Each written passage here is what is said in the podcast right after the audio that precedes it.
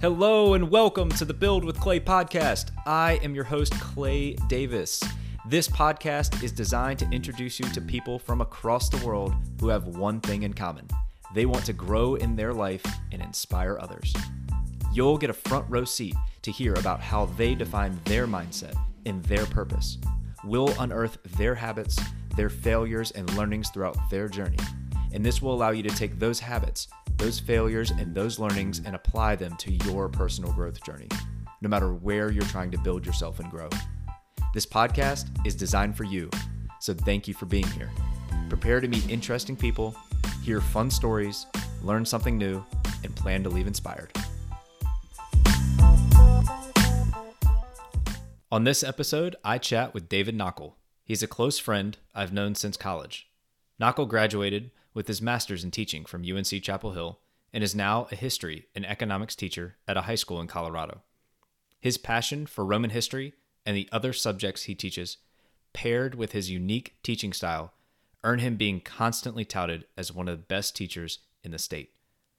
I don't know about you, but it has been a long time since I was in high school. So, on this episode, we chat about what high school is like today, the importance of pressure, and what Zac Efron and the ancient Romans have in common. Enjoy.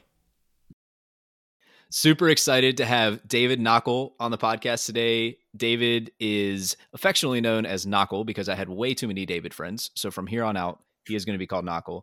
Knoeckel is funny, competitive. He's got a big heart, and I'm proud to call him a close friend. Knoeckel, welcome to the pod. Thanks for having me on. Good to be here. Saul. and it's early for you, so I appreciate you getting up early. You got two little kids at home Absolutely. and a lovely wife that uh, I know are uh, missing your presence here. So, but excited to have you drop some knowledge bombs here for us. In order for people to get to know you, I want to ask a couple of get to know you questions. So we're going to start easy. Would you rather hike a mountain or hike in the jungle? Hike in the jungle. I don't like being cold.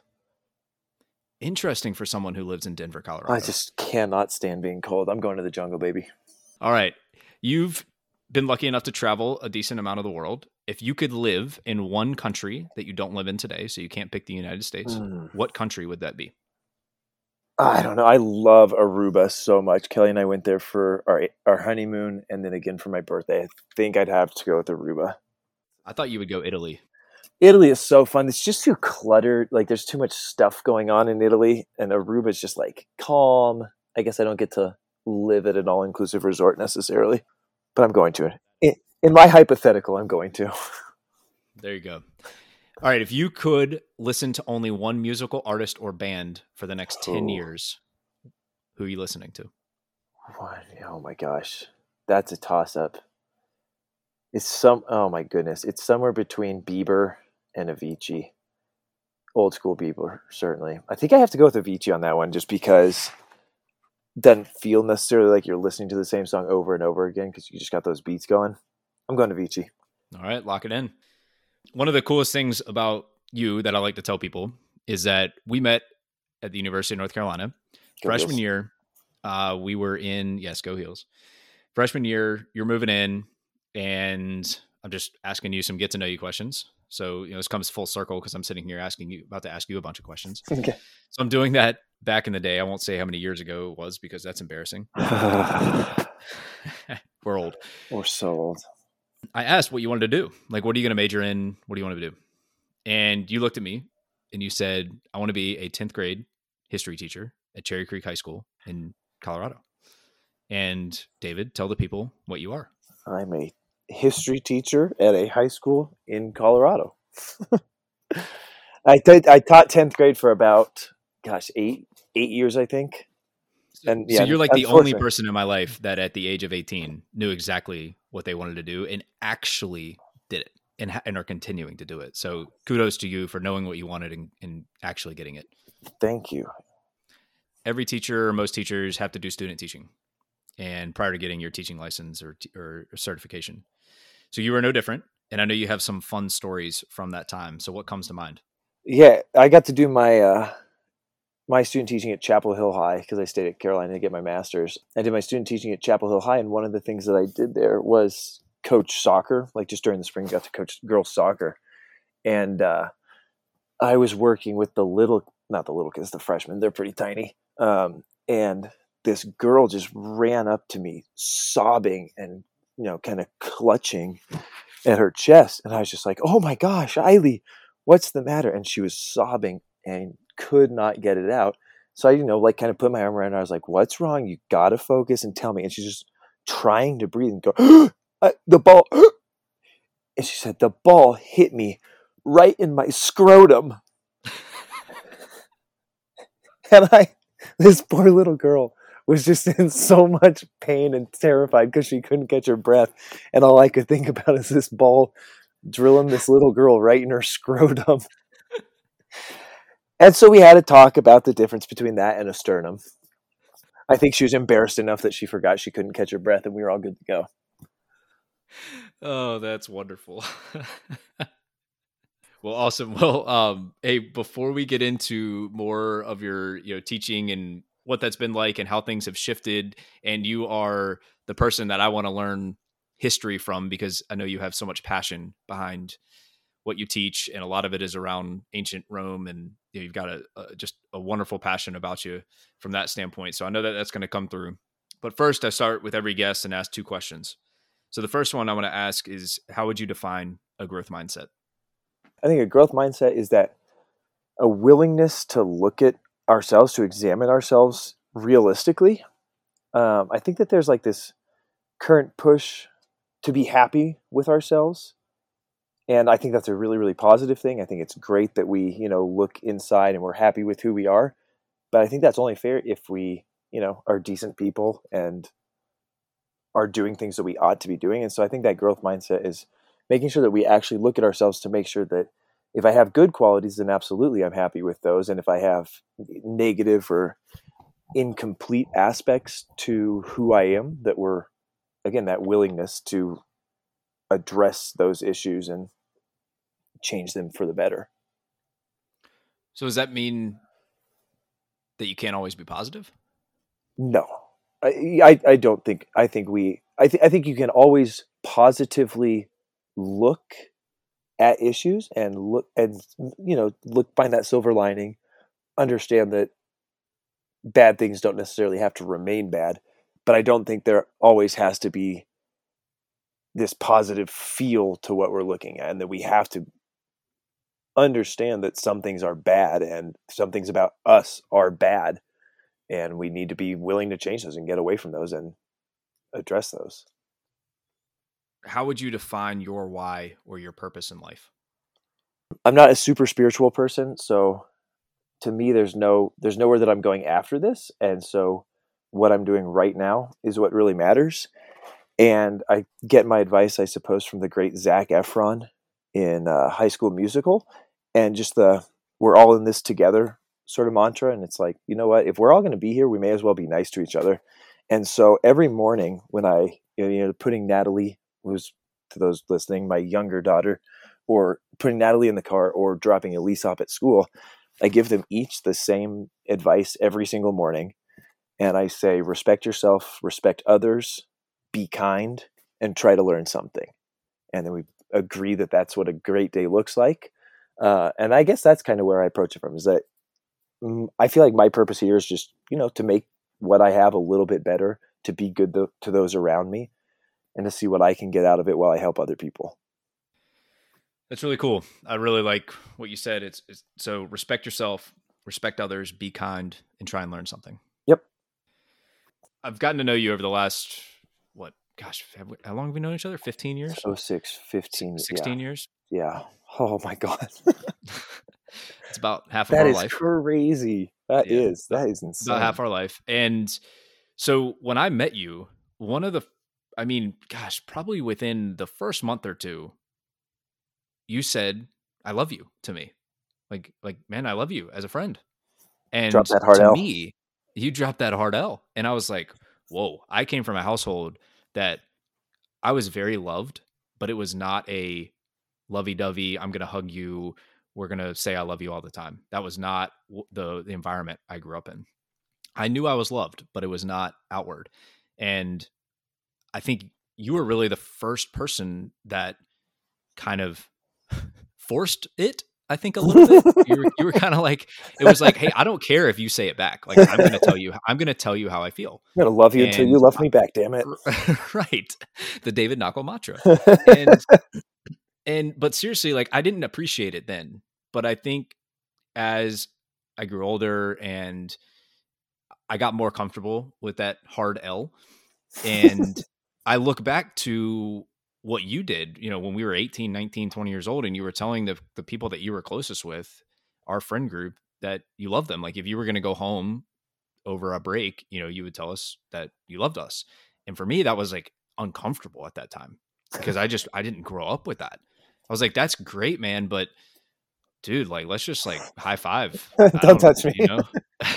so I'm I, so I you know I say it like semi jokingly, but it was a weird dynamic at the beginning, but I look back on it, I'm so grateful for it because you're one of the reasons why I can, or I think why I started being more comfortable with that L word. But why was that such a natural thing for you?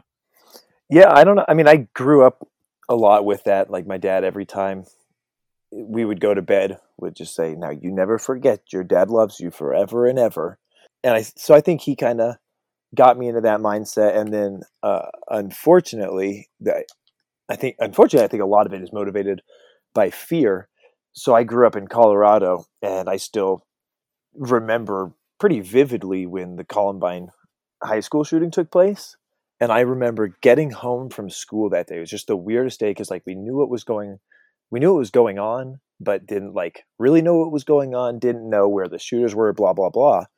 And I still remember getting home from that day and my mom just like grabbed me and yanked me into the house and gave me a big hug.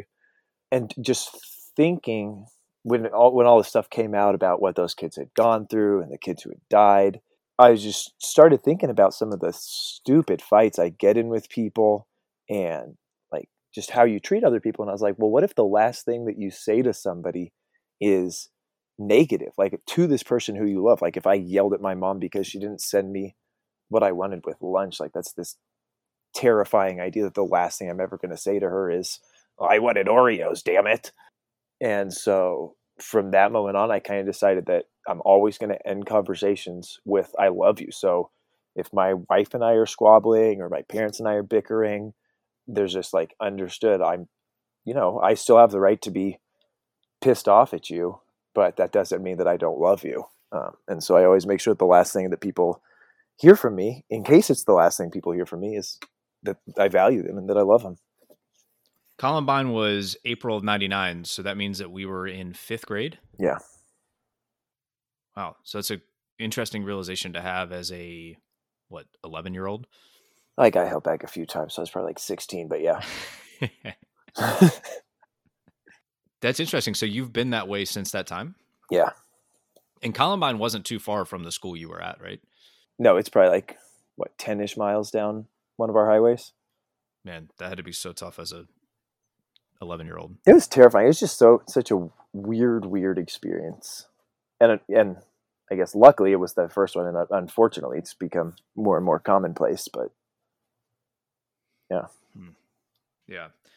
Well, it kind of transitions us into. I know you and I've talked about this before. Is and you got into it a little bit around the kind of a positive mindset and how you view life around being positive and you've said before that we always have a choice about how we react to a situation mm-hmm. and you kind of had a choice in that as a fifth grader. You said i can react completely negatively and hole up and, and not want to go back to school or you know be scared but you kind of framed it in a different way. So you know what do you say about about us always having a choice about how we react? Well, I think that it's a given that literally every single day something crappy is going to happen to you. Whether it's I was talking to Clay before we started this that I came downstairs and I bashed not one but two of my feet on these weights that I was lifting, and I, I think that there's there's too often this default to focusing on these things that suck, and I can just say, well, I've already stubbed both of my toes this morning. Like literally, this day is just going to be the worst. Or you you know you have the right to say I have, you know, I I bashed my toes on these weights, but that means I can afford weights. I'm in a basement in this house that I love, and we always have this option of looking at the positive aspects of our life. And regardless of whether bad things happen to us in a day, a day can still be really, really great. And I, I this is something that I harp with my high schoolers on all the time is like bad grades are to happen and that girl is to dump you and you're to get rejected from prom but life is awesome and we get to decide every day whether we're going to focus on the good things or whether we're going to let the the bad things in our life bring us down and i just think that those those kids and the people around you who can focus on the positive obviously have better lives but then they can help the people around them have better lives as well. I think we always have that choice of what we're going to pay attention to and what we're going to let define our days and there's so many positive things and i don't know when i think about like i'm a kind of a gambling degenerate and i, I kind of think of that in terms of gambling like you can focus on your losses and you can watch $10 tick away and then 10 and then 50 and whatever and you can get upset about that but you also have to remember that you win sometimes and i feel like we have this tendency to focus way too much way too much on our losses rather than on our wins uh, but if you're gonna if you're gonna focus on little aspects you gotta weigh them at least equally and appreciate the good things that come your way. So two very serious questions. One the weight that you hit was it a two and a half pounder or was it the three pounder? Uh, it was the three pounder because i was doing my buys. Right. Yep. Yep yep. As I said, ladies and gentlemen, he's a hilarious guy. Yeah. And hysterical. The when you see a student that may focus on those negative things, what do you say to them? Like how do you get them to start thinking about those positive things? I try I honestly just try to have them tell me about what else has gone on in their day. And like I don't know, it depends on what the negative thing is. If it's a negative like if it's a bad test that I hand back and this, you know, kid who had a 92 going into it is now down to an 88 and is devastated because now I'm not going to get into Harvard and my life is ruined. That's a hard conversation to have. Um, but if it's if it's a test or sorry, if it's a homework grade or something like that, it's like, dude, this is a 10 point assignment. You have a thousand points coming into your grade book and you just missed four of them. Like I understand that it's going to be a D in the grade book and you're not used to that because you're a smart person, you're taking a hard class but it's just not that big of a deal. And I just think I, I try to put it into this context where kids need to understand that that grade isn't the be all end all in my class. My class or end all be all the my class isn't the end all be all for their lives.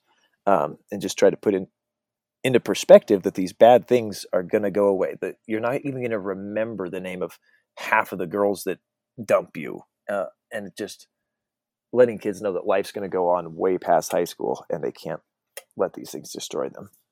Yeah, that gets into that concept of the significance of an issue is just completely different based on where you are in your life. Absolutely. I mean, I'm trying to reach back into high school and think about almost any of the grades that I got or the, you know, silly little arguments. And it's, I mean, they're so fleeting now and I recognize that some of those were growth moments and I built off of those, but at the same time, I, I definitely took them as this is the end of the world or this is, you know, my life is ruined. And I look back and I think, man, it really just wasn't that important. It's just not that important. And it, like it is. And, and we'll get into this later, I'm sure. And, but just this idea that high school is really, really important when you're in high school.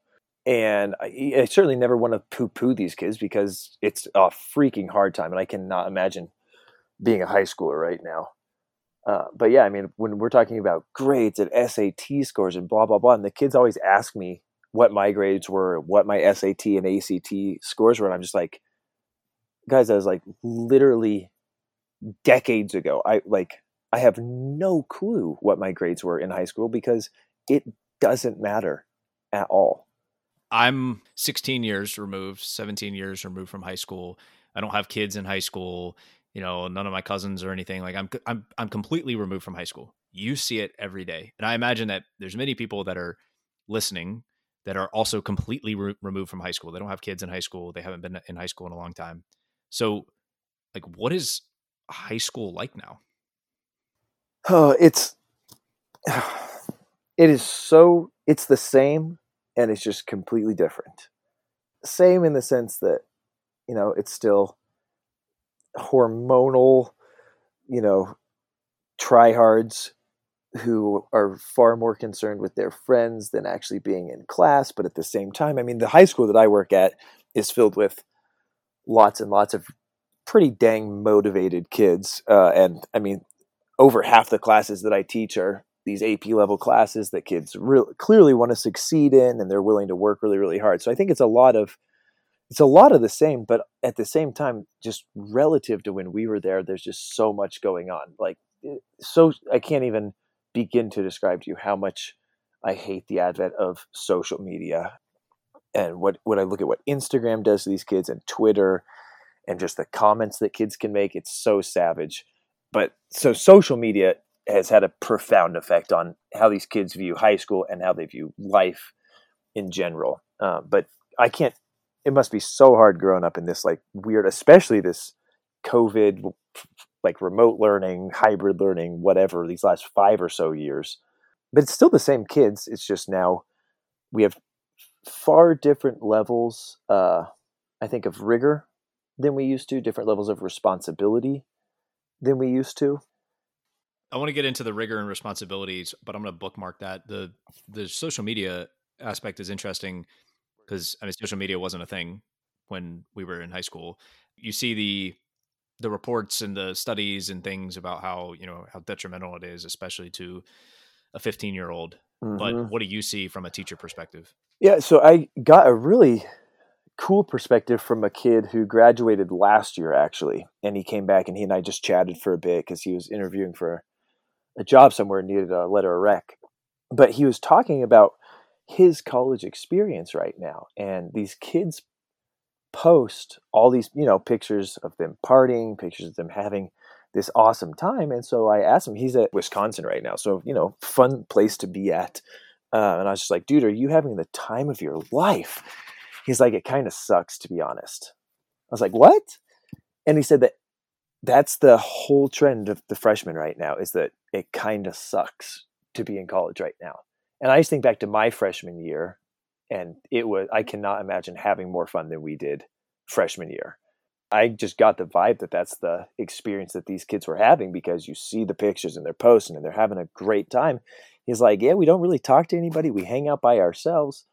And of course we post those pictures right because we only have to have that experience one time out of you know two and a half weeks or whatever and then we post it and i i just think that what these kids what they totally get and what they absolutely don't get is that you only post these positive things on instagram like i'll take 79 pictures of my little girls and only in one of them are both of their eyes open and both of them smiling and then of course that's the one that i'm going to end up posting and I just don't think that I think they do, but I also think they very much don't get that everybody's taking 79 pictures and we're only posting that one awesome one. I don't post the pictures of me being, you know, secluded in my dorm room because my college just got shut down again. I don't nobody brags about all the colleges that they get rejected from and these kids are just so desirous to get into these good schools and then I post, you know, hey, I got into you know, Wash U or whatever, I don't let everybody know that I also got rejected from BC and from Harvard and from Stanford and from Princeton and from whatever. And these kids just think that everybody around them is doing really, really, really well. They don't get that everybody's in that same boat of hard stuff along with that good. And that sucks. I hate to hear that an 18 year old is having a crappy time in college. Yeah. Yeah. It's, I, I just cannot imagine. it. Like my, actually all oh my god i just loved carolina all five years that i spent at carolina were just epic just so much fun it just hurts to hear that that's not that they can't that they're not having that. Now do you think that goes back to what you said earlier around you know hey you can be kicked down and you could have a negative th- time and then you can either you could decide do i want to turn this into a positive or do i want to wallow in it? Yeah i definitely do. And yeah, so this kid who said that he's not that wallower, I think he gave me a pretty fair res- perspective on things are difficult. But I, I don't know. One, I think one of my critiques about this upcoming generation is that ability to kind of roll with the punches, and I think a lot of that, a lot of the blame, falls to us, to their parents, and to the, you know, even the older generations and that idea of it comes from kindness. I think we want to protect these kids and we want to make sure everything goes well for them. Unfortunately, when you only protect and you only make sure things are going well, that prevents people from learning how to deal with issues when they actually do arise. And I think that that does kind of kick kids in their ass sometimes when they get out from under mommy and daddy's what have become very, very protective wings uh, and have to experience some of that for the first time. Yeah. So do you feel like in the last 10 years that that has gotten worse? The inability to cope. Yeah. Yes. Billion percent. And again, I don't know that it's fair to judge this generation. I think that they have way more to cope with than we can imagine. Well, it's put in front of their face, right? It's way more often. Twenty four seven, just shoved right there. I know the instant. I mean, I'm I know kids talked all sorts of crap about me in high school, but I had no idea what they're saying because they do it at the parties that I didn't get invited to. But now it's like, hey, let's not invite this kid to the party and let's say some nasty things about him that we know he's going to see online. And that I can, it's just so hard and so sad to to see. Yeah, and you can see how a 17 year old could see that hold up in their room, right, and wallow in it. Yep, and absolutely. Like I, am just yeah, I'm gonna I hate myself. I'm not gonna come out, and I can't even imagine how difficult that would have been. I mean, I think back to you know the couple times I was bullied as a kid and how difficult that was for me, and that was only in person bullying. Right.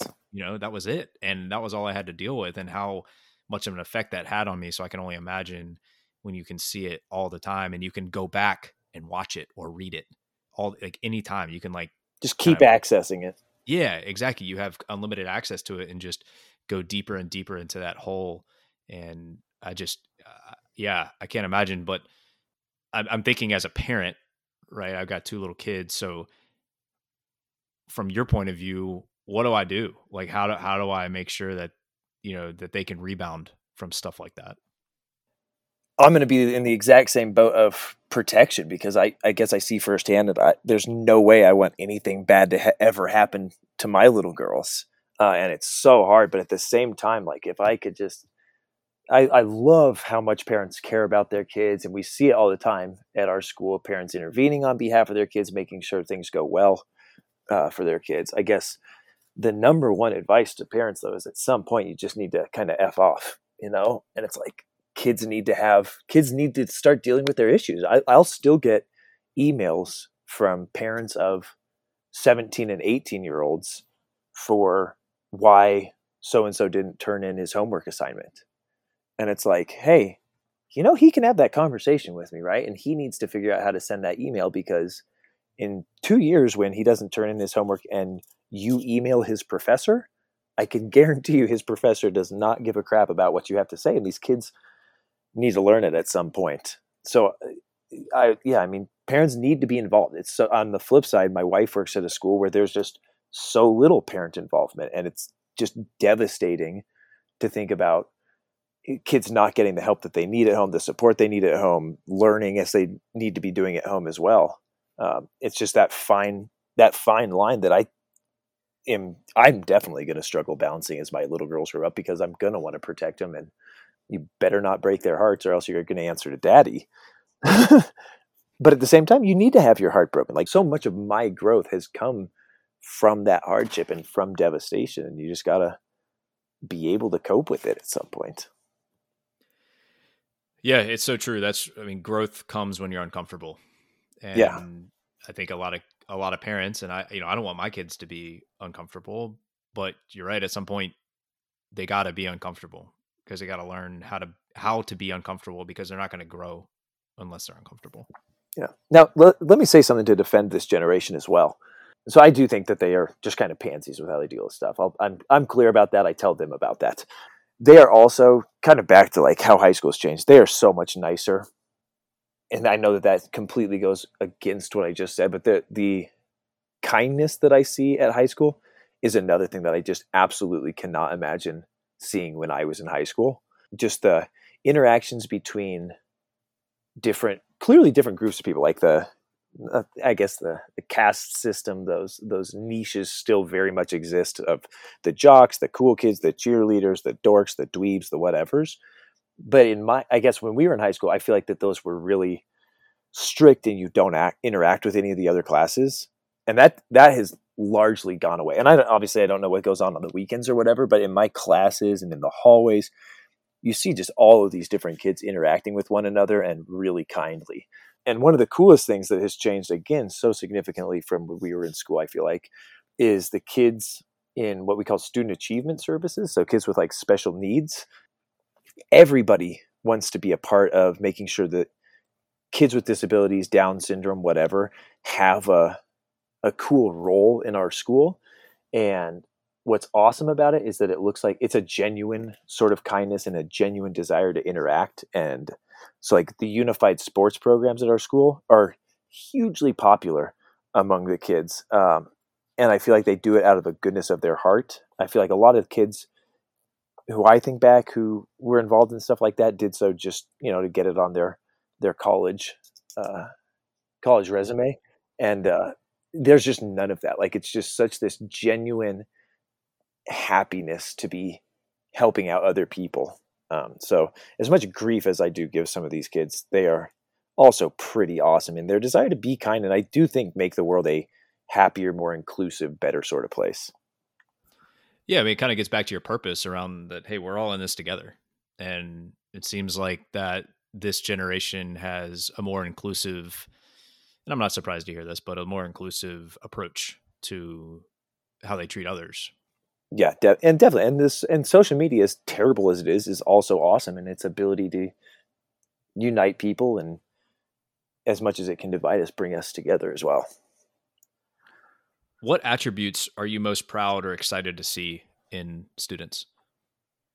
Probably just still taking responsibility for their actions, both positive and negative. Like get, I mean, I can't tell you what has happened with homework policies and letting kids turn in stuff late and just excuses and absolving kids of most of the things that they have to do and just the lack of responsibility on that side. So when you see a kid actually getting his stuff done and turned in on time, it's really really cool. But then even better than that is when kids actually take responsibility for their screw ups.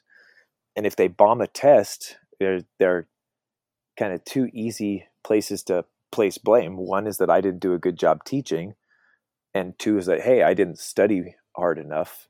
Uh, I could have done more, and obviously, I would never not do a good job teaching something. Uh, of course. no, but but when a kid is just like, "Dang, I screwed that test up royally. What do I need to do to study better next time?" and immediately saying, "Hey, I I did something that I shouldn't have done, or I didn't do something that I should have done." can you help me get to this point where I'm going to be able to take care of that next time? That is a really, really cool thing for me to see. Is that an outlier, that type of student? No, and I, it, I don't think it is. Um, and again, it gets to this like I could, I can teach. I have about 150 kids that I teach each day, and I have you know every day two kids who are that obnoxious. What are you going to do to make my life better? Whereas I have 148 kids who are doing exactly what they're supposed to do. And I feel like a lot of teachers come back to their offices or go back to their people and report that day that, like, oh my gosh, you should hear these kids and they're just so obnoxious. Whereas, kind of back to focusing on the good, the vast majority of these kids probably are actually pretty dang good kids at doing what they're supposed to do and trying to grow. So I, I don't think it's the outlier. I think it gets reported as the outlier. But I think most of these kids are good. We just sometimes focus too much on the things that drive us crazy. I'm just thinking about if I was in a 150 person business meeting and if there were if there were only two people that were, you know, slacking off or, you know, not being not having a positive mindset, that would be a win in adult world. So the fact that you're in teenager world and have two out of 150, I, I, think you've got a pretty much of a win there. Yeah, absolutely. I think you're right. I have an awesome. I love my job. It is pretty cool to work with these kids. What advice would you give to a smart, driven college student that's about to enter the real world? So advance, you know, your kids four years. What advice are you giving them? Yeah, and I think I give the same. Adv- I would give the same advice to my advanced kids, to my CP level kids, to my kid who's not even going to go to college. You know, and this is that obnoxious fatherly sort of advice make sure that you in 15 years that you are proud of the person that you are now and i think that that's just for everybody and i mean that's spoken from a dude who i have screwed up pretty royally a few times in my life and done things that I'm very much not proud of. So it's obnoxious to, you know, get to say that and everybody gets to go through life and screw up, but just remember that like, at the end of the day, the only to me at least in my opinion, the only person who you really have to answer to is yourself. And uh, that it certainly doesn't mean being perfect, but it means having the right motivation and making sure when you're making decisions that you can justify the, them to yourself and that you can sleep at night knowing that you you've been a good person. And that's hard for high schoolers, and I've screwed up so many times in my life and done some pretty crappy crap that I wish I hadn't done. And I guess now I just want to tell these kids, hey, don't do that crappy crap because you're going to wish you hadn't. But life's full of that stuff to your point earlier. And you're always, it's, it's about how you, how do you, do you take responsibility? Like you go do crappy crap. You're going to take responsibility. Are you going to say that you're sorry? And, you know, how much are you going to wallow in it versus try to be better and try to be like, okay, why did I do that? And what am I going to go change so that I don't do that again and I don't hurt someone or something or myself? Why did I kick that ball so hard after I dropped it? And do I recognize that we got a 15 yard penalty? And how do I make sure that we don't get a 15 yard penalty in the future? Sorry, that was only the semifinal of an f- important flag football game. You know what, though? Back to your significance. Like, how actually significant was that? Right. We we didn't get another T-shirt. We have a lot to anybody listening. and those are significant. Don't those are significant. Those are awesome. Don't let anyone tell you otherwise. That's it's an interesting view into high school because I again I I know that there's many listeners out there who don't know what it's like, and so your perspective is is super interesting. Do you feel like that your perspective is unique within your profession? I don't know. I do think I have probably a more positive output or outlook than a lot of the people who I work with. They, I mean, I think our profession right now, kind of like everybody's, there's like, it's just weird how discontented people currently are.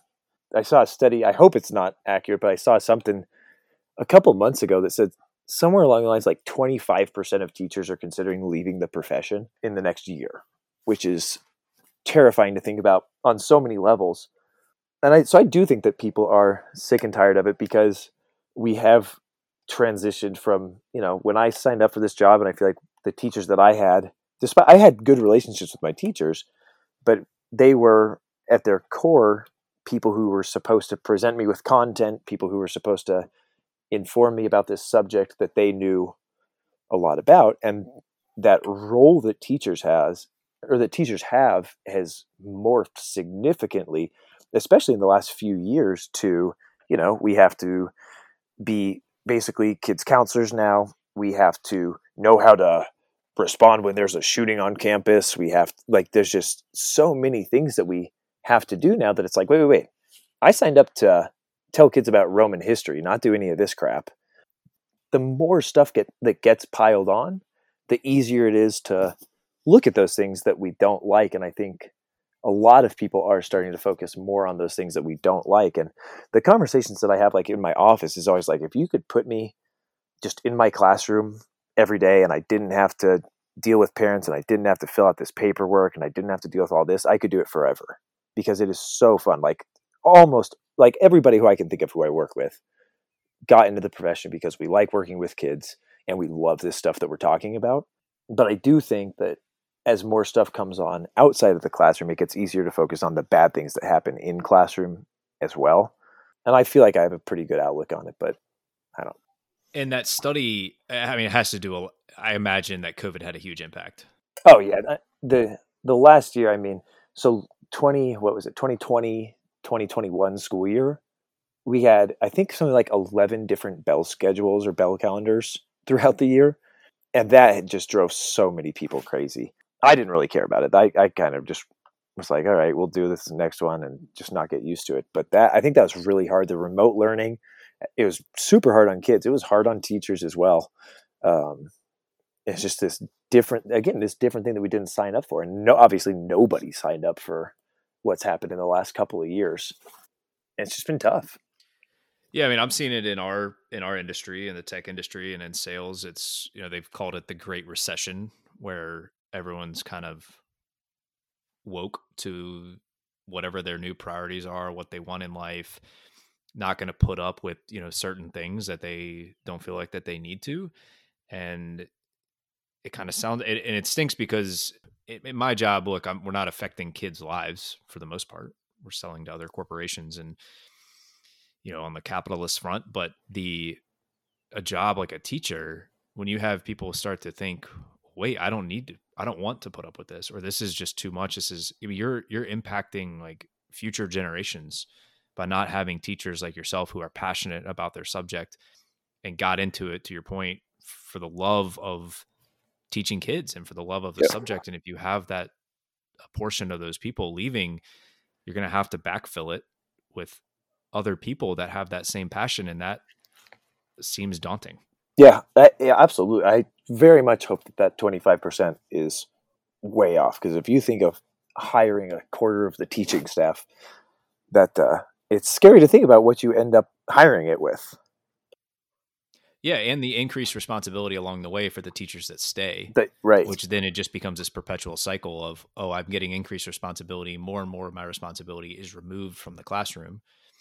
And now I'm doing more things I don't want to do. And then that's going to make push even more 75%. Yeah, they're going to push more people out. Yeah. And it's, it's hard. I don't know. The, I have such a hard time deciding even how I feel about this whole like you, what did you just say woke to what i am and am not willing to put up with and people realizing like what's important to them in life and it's just so hard because that's that's important to figure out what we want to do in life but i guess the other thing that i talk to my kids about is life is not all about you like we, we i make this decision i hate waking up early i can't even tell you how much i dislike waking up early if i could I would sleep in until nine thirty or ten every day. We get it. I made you wake up. yeah, exactly. But I have to. Like that's the thing that I very much don't want to do. But I've agreed to do it. I have to do it because it's one of my responsibilities. And I think we're getting to this point where we're so quickly saying, hey, if it's something that you don't want to do, don't let anybody make you do it. But I think that that's a dangerous precedent to set because society only works when we all decide to make a little bit of sacrifice on behalf of other people. And so when we clam up and we say, "Hey, I'm going to focus on me," that's a that's a kind of dangerous route to go down in my opinion. Yeah, if they're not filling it with something that yeah has some self-sacrifice on the yeah. other side. Yep. Again, this goes back to your purpose again, which is why I love it so much is that we're all in this together. And yeah. if you start if if everyone starts to set this precedent that we're going to go be selfish and be in it for yourself, then yeah, what does society turn into? Yep. I want to get into Roman history because I know you have a huge passion for that, and I can't mm-hmm. believe it took us 45 minutes to do that. But I'm going to ask one other question. Okay. Is as far as just recommendations that you hear in your profession or in teaching, what are the bad recommendations you hear? Do it this way. I the I cannot stand the recommendation of do it this way because I that just insinuates that there is a correct way to do everything. And I know that like with if I'm doing an IKEA furniture piece, there is a correct way to do it, and I am very very bad at IKEA. But I just think that all these different teachers, like I look at, I just talk a lot to my kids. I feel like I know a lot about what um, what I'm saying. Uh, as you mentioned earlier, I am just GD hilarious and I can I can talk to kids. Some people, some teachers suck at talking to kids, and that's totally fine. And they create these awesome lessons, cool simulations, great group projects, and they do whatever they can. And I think that top those top down mandates of do it this way is a terrifying notion because that removes people from teaching to their strengths and I think people should capitalize on the gifts that they have, the talents that they have, uh, as a way of reaching kids. That's advice that can go far reaching, well beyond just teaching, because, yeah, you're stifling creativity by trying to standardize something or saying this is the way that we do it. And especially in, in this this format, because also students learn differently too. Right. Students learn real differently. And if you if we have a you're doing it this way that takes away that that creative ability to reach that other kid or figure out how to get somebody that knowledge. Yeah, and I I tell people when they come into an organization, they they have a fresh perspective, and there's going to be people. So you get hired into you know a, a hundred thousand person company. You can either just ask for advice and say, "Hey, how do I fit in here?" or you can realize that you were hired for a reason.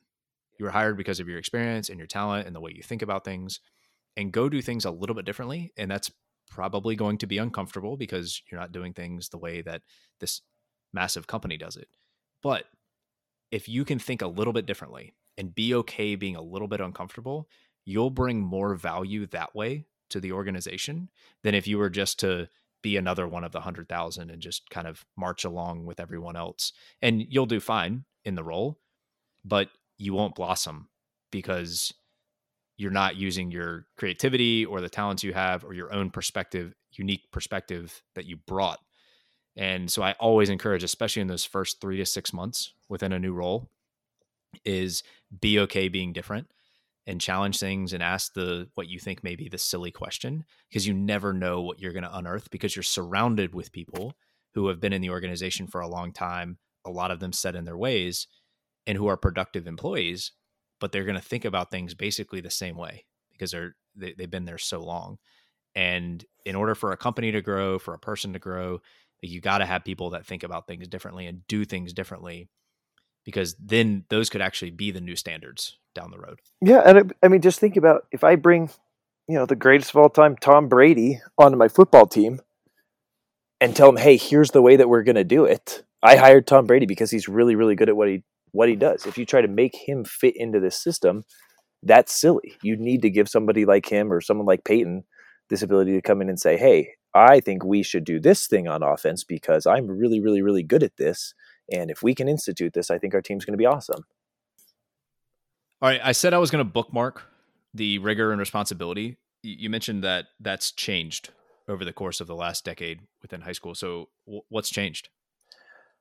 Um, I think with the positive increase in focus on kids' mental health has come a pretty negative impact on the rigor that we're allowed to incorporate into our classroom and kind of i just guess on the note of responsibility just cutbacks on the amount of homework that we can give kids uh, and just on giving kids extra i don't know extra chances maybe to get things right and kind of taking away the importance of doing things well when you need to do them. Uh, and it's it's hard because obviously high school is very much about learning. It's about acquiring knowledge, and we don't want to be punitive when kids can't get that knowledge. But high school is about way more than just learning Roman history or learning econ. It's about you know getting ready to actually go out into the world, and at some point when you go out into the world, getting things right does matter. Um, and if you just keep on being given this extra chance to learn and to do this and do that, then you I don't think you develop that. I think we're so afraid of pressuring kids too much to the point where it becomes detrimental that we don't pressure kids enough to the point where it's super helpful. Because pressure is a great thing to make us do better to make us focus in a little bit um, and we've removed some of that to this point where it's taking away from how hard some of our classes can be and i, I do think that's another, when you're talking about some of the things that drive drive teachers crazy um, we want to hold these kids responsible and it, it is hard sometimes to not be able to do so yeah because then you know you get out into life into your career or whatever you're going to do you're not always going to get a second chance. You're, no, you're not. And sometimes and, you do, and it, and that's a great thing to sure. be able to improve. But sometimes you don't get that second chance. Yeah, and you got to learn how to deal with the negative, with the consequence of that, because you're not always like even you could be the best person in the world, not get a second chance, and fail at the first chance. And you got to learn how to deal with it. Like that's okay. That's going to happen. And we have take yeah we, we that's a huge thing that kids don't get right now is learning that failure is very, very okay. And, and we just have removed that and given them all these options to get rid of that fail grade or get rid of whatever. It's great to get an F in there at some point because getting an F, getting an F your junior year of high school is something that you can still overcome in your life. But if we remove that ability to overcome that F from that early age, you just never learn how to cope with it. And then when you take that fat F when in your mid 30s and it results in, you know, getting a pink slip, that pink slip has far more serious ramifications than an F on a quiz. Yeah, and learning how to deal with that is uh, it's so important. I mean, I, I talk to my five and a half year old about that all the time. He's like, he says that he failed, and I said that's okay. Like Yeah. failure is okay. Failure is okay. Yeah, it's it's okay because what does that mean? It means that you had an opportunity to learn. And in the back of my mind, I'm sitting there thinking you had an opportunity to learn when the stakes were basically zero, Right. which that's when you want to learn. Right. If you fail reciting your alphabet before you even get into school, it's okay.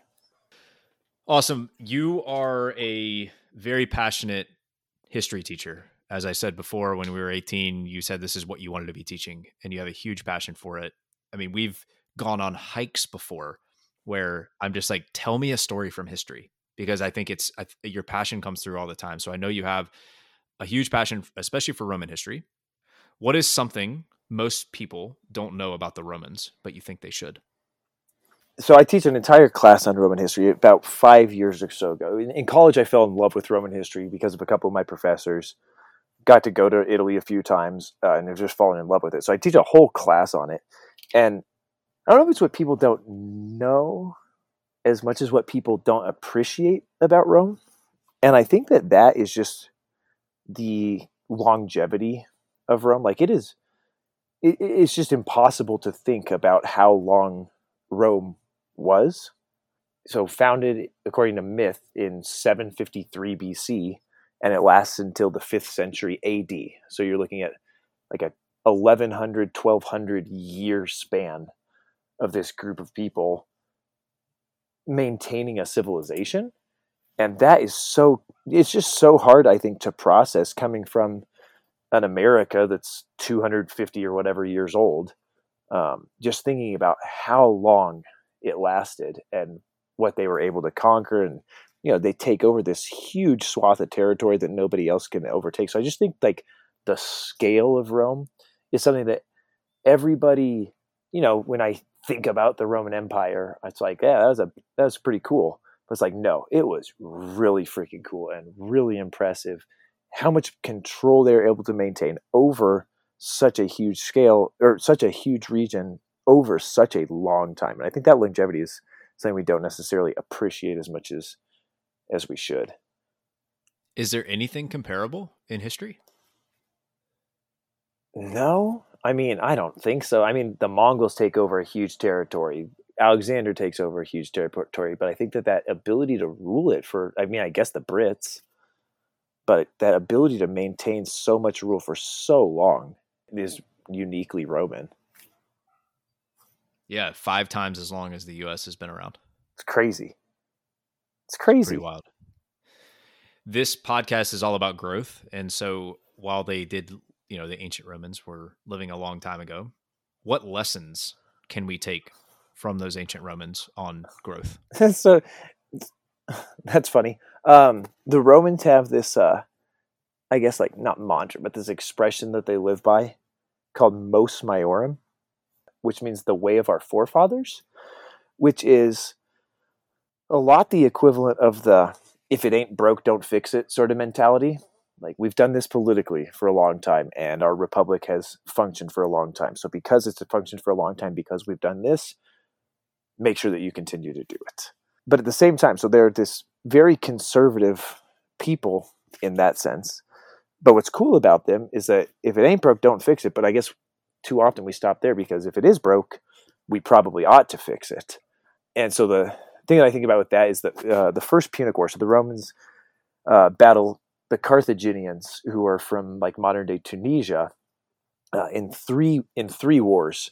Uh, and in the first one, it's fought over the island of Sicily, so it's an island. You're probably going to need a. Uh, it's going to be you know significant naval battles in there, and the Romans don't have really a navy to speak of at the beginning of the First Punic War because up to that point they're conquering the Italian peninsula. So really, all they need is an army, and they don't have a navy. They don't really know what they're doing with that.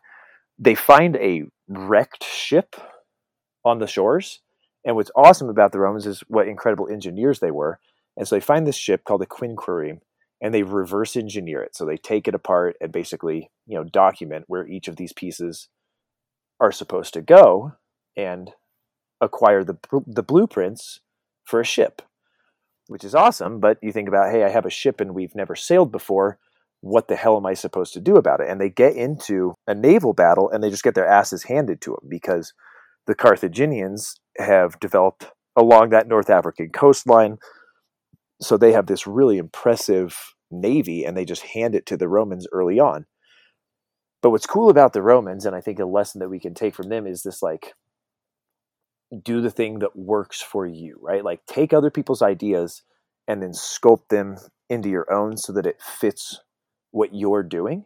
And so they have this ship that they don't really know how to use.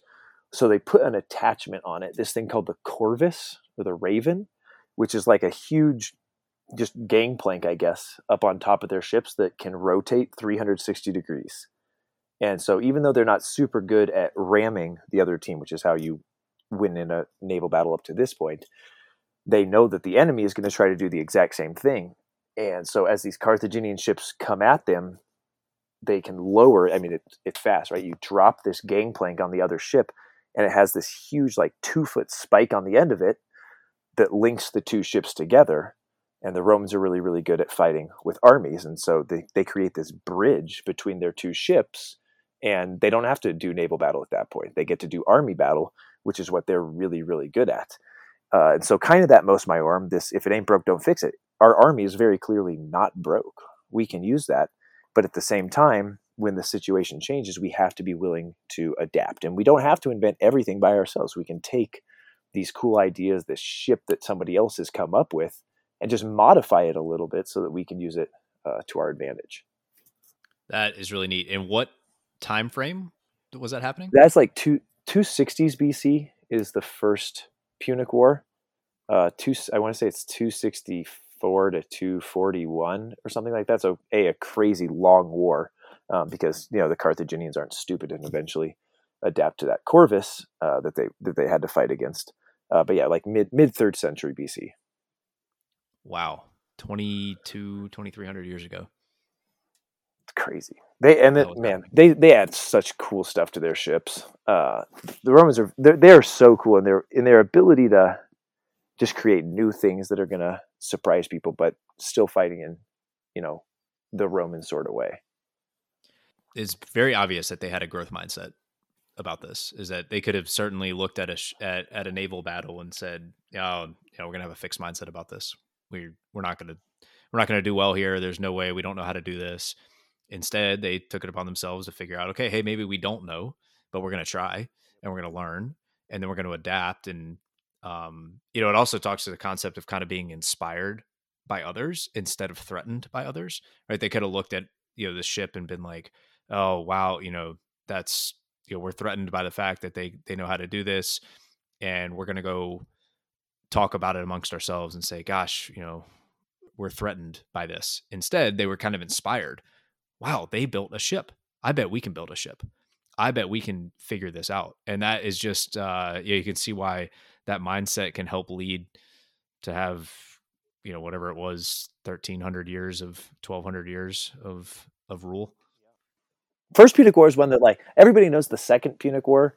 Second Punic War is where you know Hannibal crosses the Alps with his elephants and wages war in Italy. But the first the first Punic War is a very underrated, as, as I guess as underrated as war can be. War is bad, but it is a very fascinating war. What's one other fun story you got about the Romans? So Rome starts as a monarchy. It's ruled over by like legendarily the seven kings of Rome, and then they eventually oust them and set up the republic. There are a lot of really cool stories from the early republic that are kind of this like maybe it happened, maybe it didn't really happen, but they give us these these cool lessons that eventually when Rome is this successful republic that's conquering the Mediterranean, you know, we get to teach our little kids, hey, here are some of our values. And just a couple of them. So like really, really early on, the, the last king who they kick out of Rome is a guy named Tarquinius Superbus, but he's trying to make a comeback and there are some people plotting to let him into this, let him and his army into the city so that he can reestablish himself as the king. and they've just set up this brand new republic. This is the first year of the republic, and the ruler, or one of he's a co-ruler, finds out about this plot, and they arrest the conspirators and everything, and put him on trial. You know, you this is treason against the republic. The crime for that is death, or the, the punishment for that is death, and they end up executing him. They flog him to death. And what's intense about that story is that the guy who's in charge, he's what's called a consul. Eh, that's a Brutus, so the ancestor of the guy who's eventually going to kill uh, Julius Caesar. But he actually, so he orders the execution, and two of the people who get executed are his kids. Uh, and he orders his sons to death. And but the cool part about that, and the story that the Romans are trying to teach is that nobody's above the law. Nobody gets to do this thing for their own benefit because society's only going to work if we uphold our laws and if we're, you know, back to Zac Efron, all in this together sort of thing. Uh, Only you could tie Zac Efron to the ancient Romans. I just love Efron so much. But but yeah, but it's a it's an important story to be like, hey, you're not above the law. Even if you have power, you have to treat that power with respect. You got to work for the good of the greater group. Uh, and then that so it goes on. So obviously the dude's not happy. Tarquinius is not happy that he doesn't get reinstated, so he launches a campaign against the Romans. And there's a sweet story um, about a guy named Horatius Cocles, who makes an epic stand on this bridge. Basically, the Roman armies start to lose. He falls back to a bridge where, if we've seen, you know, if you've seen 300, right, the bridge is an awesome place to make a stand because it filters the enemy down so that only a few of them can attack you. And basically, this guy Cocles says, "Hey, you start dismantling the bridge. I'm going to hold them off as long as I can." You know, knowing that the bridge is going to collapse, he's going to fall into the water, and he's going to die. But that there's this greater this greater thing out there than myself. That if I can make Rome successful, uh, then I need to do whatever it is that I can. Uh, and he ends up, luckily, when he falls into the river, getting saved by the gods and pushed ashore. And was that the fall of the empire? No, so that so that is like in the 500s BC. So that's way way way early. So that's when the kings that's yeah, that's when the kings are trying to reestablish themselves. Um, but you know, there's that and then there's one other story, but they're able to hold the kings off and that that republic is able to kind of take shape and so the republic goes from 509 BC until, you know, kind of Julius Caesar or uh, Octavian who becomes Augustus and our first emperor in like 27 BC. So, but, and that's the again that longevity. Like America has this functioning republic for the last couple hundred years. The Roman Republic is 400 years. Like the empire is another 400 years, and the monarchy is a couple hundred years. But the, this republic, this tough form of government, thousands of years ago, lasted for a really long time. Yeah, it really did. Wow. Well, Knuckle, your openness, the look back into high school, and culminating with a history lesson has been awesome. I want to thank you a ton for the time and for being on, man, and uh, just again proud to call you a really close friend. Hey, proud to be your friend, dude. So we have built with David Knoeckel today. Knoeckel, thanks for joining us today. Thanks for having me. Hey, listener, it's Clay. Thank you so much for tuning in to this episode of the Build with Clay podcast. I encourage you to subscribe wherever you listen so you can discover all the episodes and hear from others about their growth journey. If you know me at all, you know that I love feedback. So please rate the episode and provide your comments so I can grow and be better for you and our guests. For more content, you can find Build with Clay on Instagram at Build with Clay and head to claydavis.substack.com where you can sign up for a bi weekly newsletter sent directly to your inbox. Thank you so much for listening. I hope you're inspired to grow.